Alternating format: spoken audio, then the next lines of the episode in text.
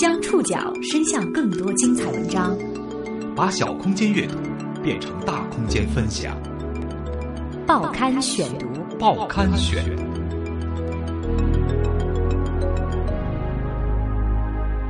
把小空间阅读变成大空间分享，欢迎各位收听今天的报刊选读，我是宋宇。今天为大家选读的文章综合了《南方人物周刊》以及《东方早报》的报道，我们将一起来说说吴清源的故事。当地时间十一月三十号，围棋大师吴清源在日本去世，享年一百岁。回顾吴清源的一生，充满着矛盾因素。黑与白，胜与负，当然还有战争与和平。在他的一生中，曾三度更改国籍，前后两次加入日本籍，外界难以理解。中国与日本成了缠绕吴清源一生的无法回避的身份认同问题。报刊选读今天为您讲述：百年吴清源。围棋大师吴清源于当地时间十一月三十号凌晨一点十一分，在日本神奈川县小田园市内的医院去世。而今年的六月十二号，老人家刚满一百岁。在这一百年里，中国与日本是吴清源漫长一生身份认同的两个主题。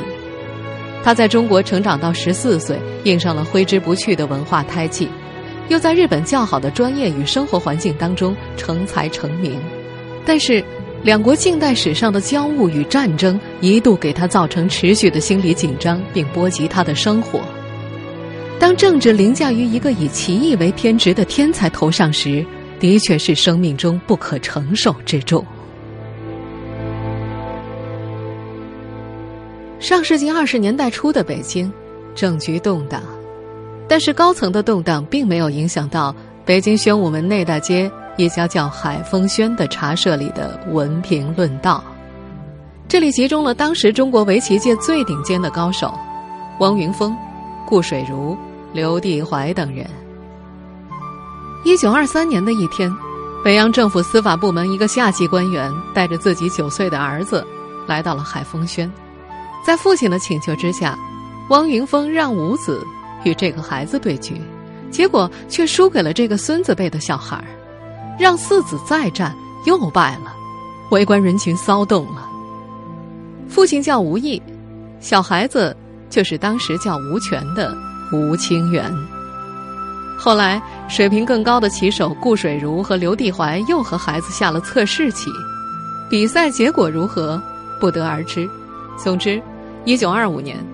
当吴清源的母亲张淑文请顾水如把儿子带到段祺瑞府上下棋的时候，顾二话没说就同意了。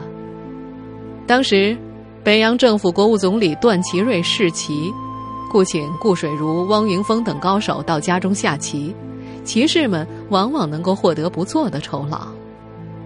那时中国没有健全的比赛体系，棋士通常不能够靠下棋谋生。张淑文的请求充满了无奈。就在带儿子去海丰轩的第二年春节，吴毅因肺结核去世，年仅三十三岁。这个来自福建、祖上富贵的大家庭迅速没落。十一岁的吴清源来到段府下的第一盘，就把一位高手打败。观战的段祺瑞甚喜，当即表示每月给他一百块钱的奖学金。这笔钱对于吴家来说可谓雪中送炭。当时的中国中学教师的月工资不过才五六十块钱。终于有一天，段祺瑞跟吴清源下了一局。几天之后的《北京晨报》报道，段执政一日与吴清源议，大败，愤然拂袖而起，进入内室。那天屋里的几个棋手都没早饭吃了。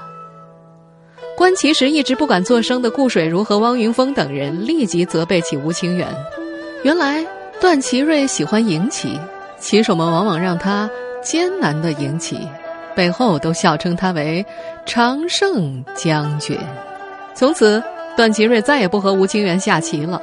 不过，每月的一百块还是照给，一直到他一九二六年四月下台。失去段祺瑞的资助之后，吴清源经常到天安门西侧中山公园的来京雨轩下棋，屡战屡胜，名字再次登上了晨报。天才少年从此名满全城。天才少年的大名终于传到了在北京的日本人圈子里。在动荡的年代，少年的命运被时代裹挟着，隆隆向前。报刊选读继续播出。百年吴清源，你会写棋吗？我想做个棋童。棋童，哦哦哦，下下，嗯，下。我们现在听到的这个片段出自一九八二年的中日合拍片《一盘没有下完的棋》，主人公的故事就改编自吴清源的经历。一九二六年的一天，吴清源来到了北京。大和俱乐部下棋，第一个对手是在北京经营古玩生意的日本商人山崎有明。挺好。他后来回忆，清源总是先手攻入要害，我输得心服口服。而我只下了这么一局，就已经意识到少年吴清源是个真正的围棋天才。山崎有明当时就产生了送吴清源去日本留学的想法。一年之后，日本棋院五段。井上孝平来到北京，总共四局棋，其中井上让二子下了两局，吴清源都是以绝对优势中盘取胜。山崎有明将吴清源与井上对局的棋谱寄给了日本著名的棋士赖月现作七段，赖月看了用愕然来形容心情，称吴清源的棋与秀策少年时代的棋术有着惊人的相似之处，堪称完美无缺。秀策是日本幕府时代末期的天才棋士。山崎致信赖月，就是询问送吴清源赴日留学之事。赖月的回复让人鼓舞：为了祈祷，我决心要促成这位少年来日本，使他成为名留史册的骑士。在这两人的推动之下，日本政界、财界的各方人士都动了起来。政界里有后来成为首相的全养义，赖月找亲中派的全养义，是请他给女婿日本驻中国公使方泽千吉写信，请方泽劝说吴家同意吴清源赴日。当时吴家人对去日本一事顾虑重重。全养义沉思片刻之后说：“如果真把这么出色的少年接到日本来，以后你们不就要成为他的手下败将了吗？”赖月回答：“这正是我的愿望所在啊！为了围棋，也为了促进日中和睦，我愿意这样。”日本围棋界促进两国交流、扶助吴清源留学是真心实意的，但是就在吴清源赴日这年，中日关系日趋紧张，日军在中国制造了济南惨案和皇姑屯事件，这是日本全面侵略东北和中国的前兆。吴家在国内的亲戚极力反对吴清源赴日，理由正是怕吴家去了日本受歧视和欺辱。不过，一九二八年十月十八号，在山崎有名的陪同之下，吴清源还是和母亲大哥坐上了大阪商船“长安丸号”，从天津塘沽港出发，最终于二十七号到达东京。吴清源的监护人。北洋政府要员杨子安送行的时候说：“希望你两年后回来。”但是吴清源没有回中国，日本命中注定成为他的下一站。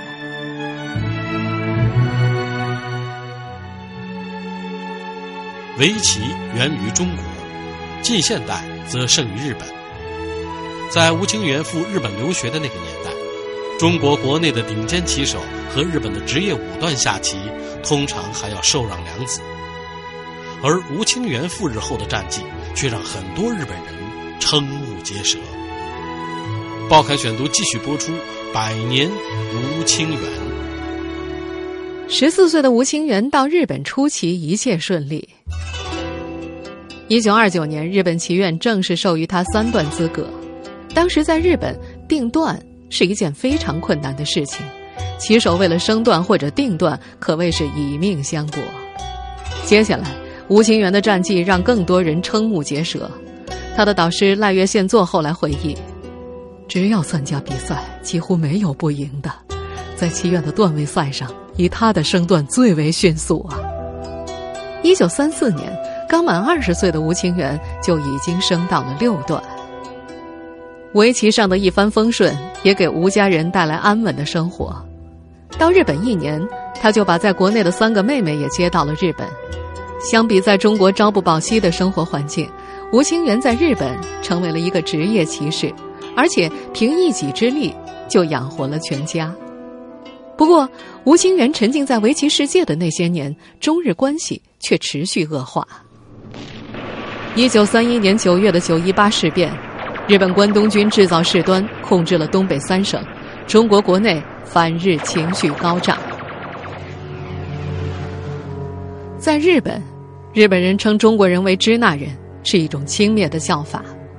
吴清源的大哥很在意，即便是在商店，也总是办完事马上就走，而吴清源则不那么在乎。他自幼专注而单纯，精力全部用在围棋上。但是事实是，起初赖月宪作、山崎有名、全养义等各界人士。运作这位中国天才到日本的时候，从一开始就赋予了日中和睦的意义和使命。吴清源绝不可能两耳不闻窗外事。一九三二年，日本不顾中国政府和国际社会的反对，扶植成立伪满洲国，实际上是日本控制的傀儡政权。一九三四年五月，已经升为六段的吴清源作为日满华。围棋友好访问团的一员回国巡回访问了近两个月。这身装束在学校里会被辱骂的。我们现在听到的片段出自于二零零六年拍摄的电影《吴清源》，这段说的就是吴清源回国的情节。当时东京的《日日新闻》报道了此次使节团一行的目的，其中写道：“毋庸置疑。”日满中的和睦是极其重要的，因此，围棋作为与中国和满洲进行交流的一种文化，必然的成为国民外交的一种重要工具。那篇报道当中还特别指出，出生于中国的天才少年吴清源的出现，恰恰为此提供了机会。当时的日本政府曾将满洲国作为理想之乡，大肆宣传，在日本国内到处贴满了“五族共和”“王道乐土”的标语。吴清源后来承认，由于对实情毫无了解，他轻信了政府的宣传。围棋披上了文化交流的外衣，成了国民外交的重要道具，目的则是让中国人无意中承认伪满洲国。吴清源既然是日本棋院的一名棋士，不管他是否出于自愿，都不得不参加使节团去完成任务。事实上，年轻而单纯的吴清源没有考虑那么多。旅行本身对于二十岁的吴清源来说是愉快的，上海、青岛、大连、沈阳、长春、哈尔滨，这是他去日本六年之后的首次回国，见到了当年的恩人顾水如、刘昌华等人，并且对弈交流，在大上海跳舞、看赛狗，还在伪满皇帝溥仪的面前下棋，饱览各地风光。很快。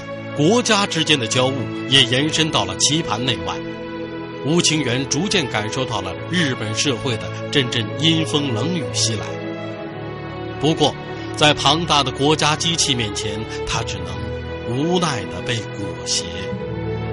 报刊选读继续播出，《百年吴清源》。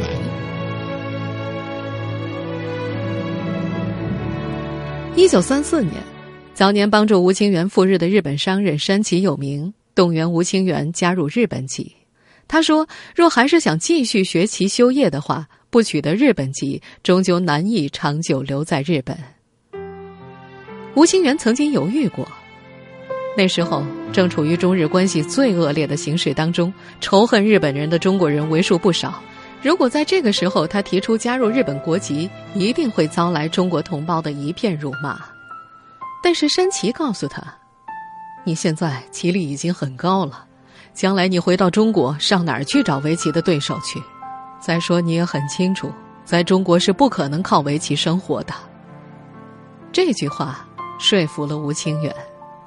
一九三四年，他向中国领事馆提交材料，申请脱离中国国籍，遭到了领事馆人员的嘲笑，并且质问他为何要加入敌国国籍。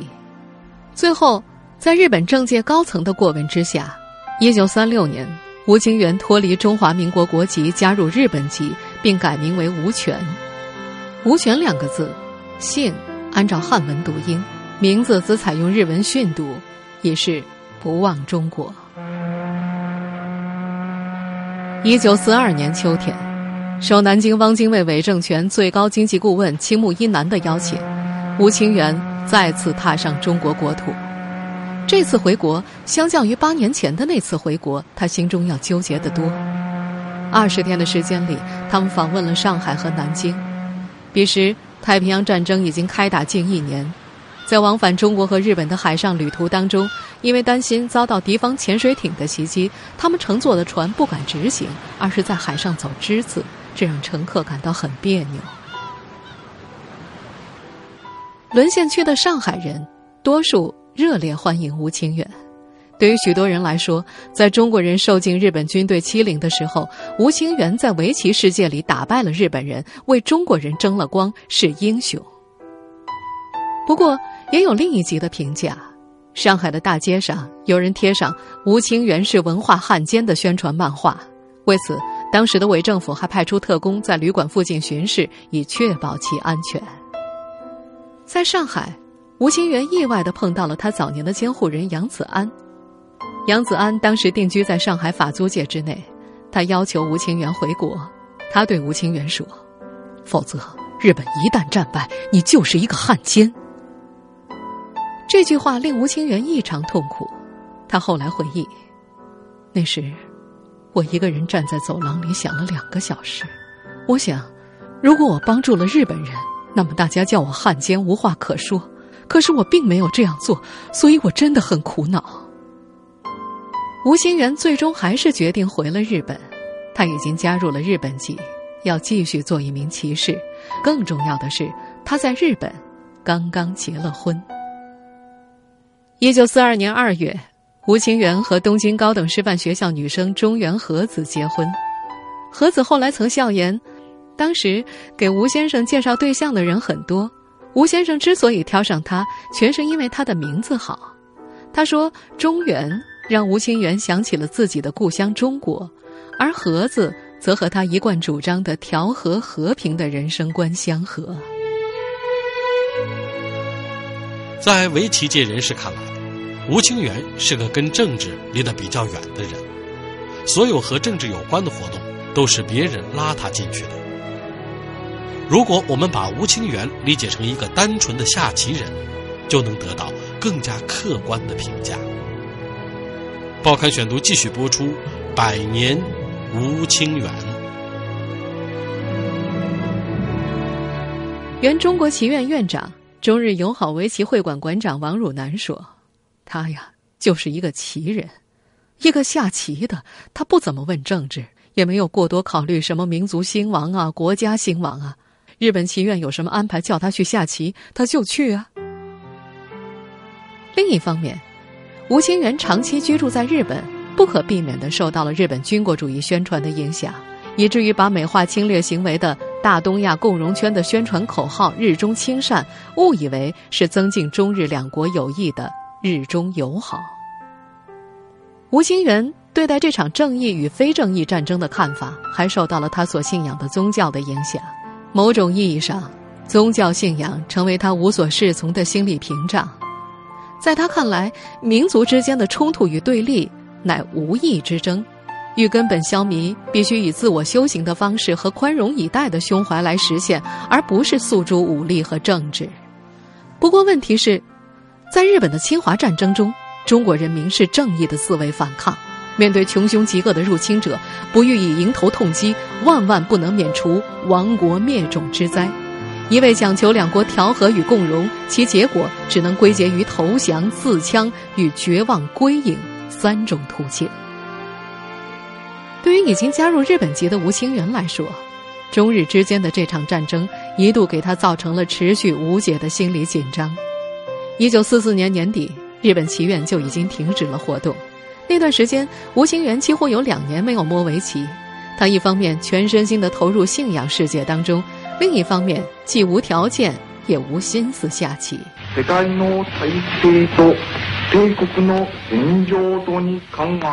一九四五年八月十五号，日本天皇发表终战诏书，宣布三百三十万日军放下武器，无条件投降。战后的日本陷入了一片困顿、混乱与迷惘。这时，一件意想不到的事情发生了。一九四六年入夏之前，有四个自称华侨的人找到了吴清源，拉着他去了当地派出所，强迫他放弃日本国籍。按道理讲，脱离国籍必须是本人的意愿。当办事人员提出质疑的时候，这几个华侨毫不留情地训斥道：“战败国的国民还有什么可说的？”就这样，他们强行办理了吴清源夫妇脱离日本籍的手续。等候在房间里的吴清源一头雾水，不知发生了什么。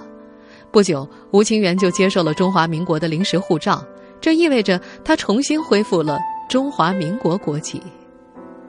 在这次事件当中，吴清源完全是被动的。后来，他也遭到许多日本人的误会与指责。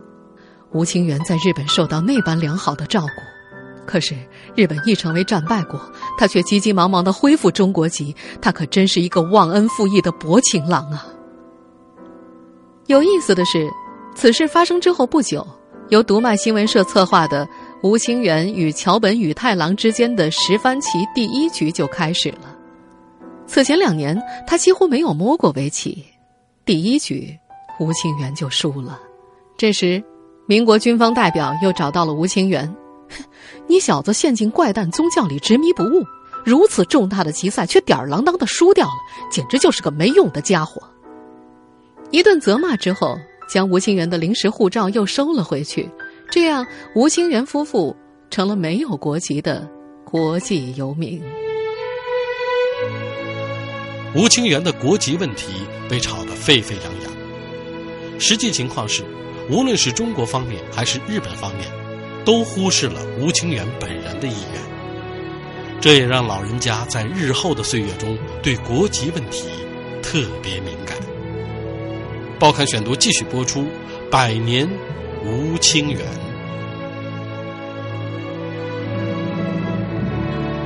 一九四九年，国民党迁到台湾之后，吴清源才到横滨办理了相关手续，拿到了民国护照。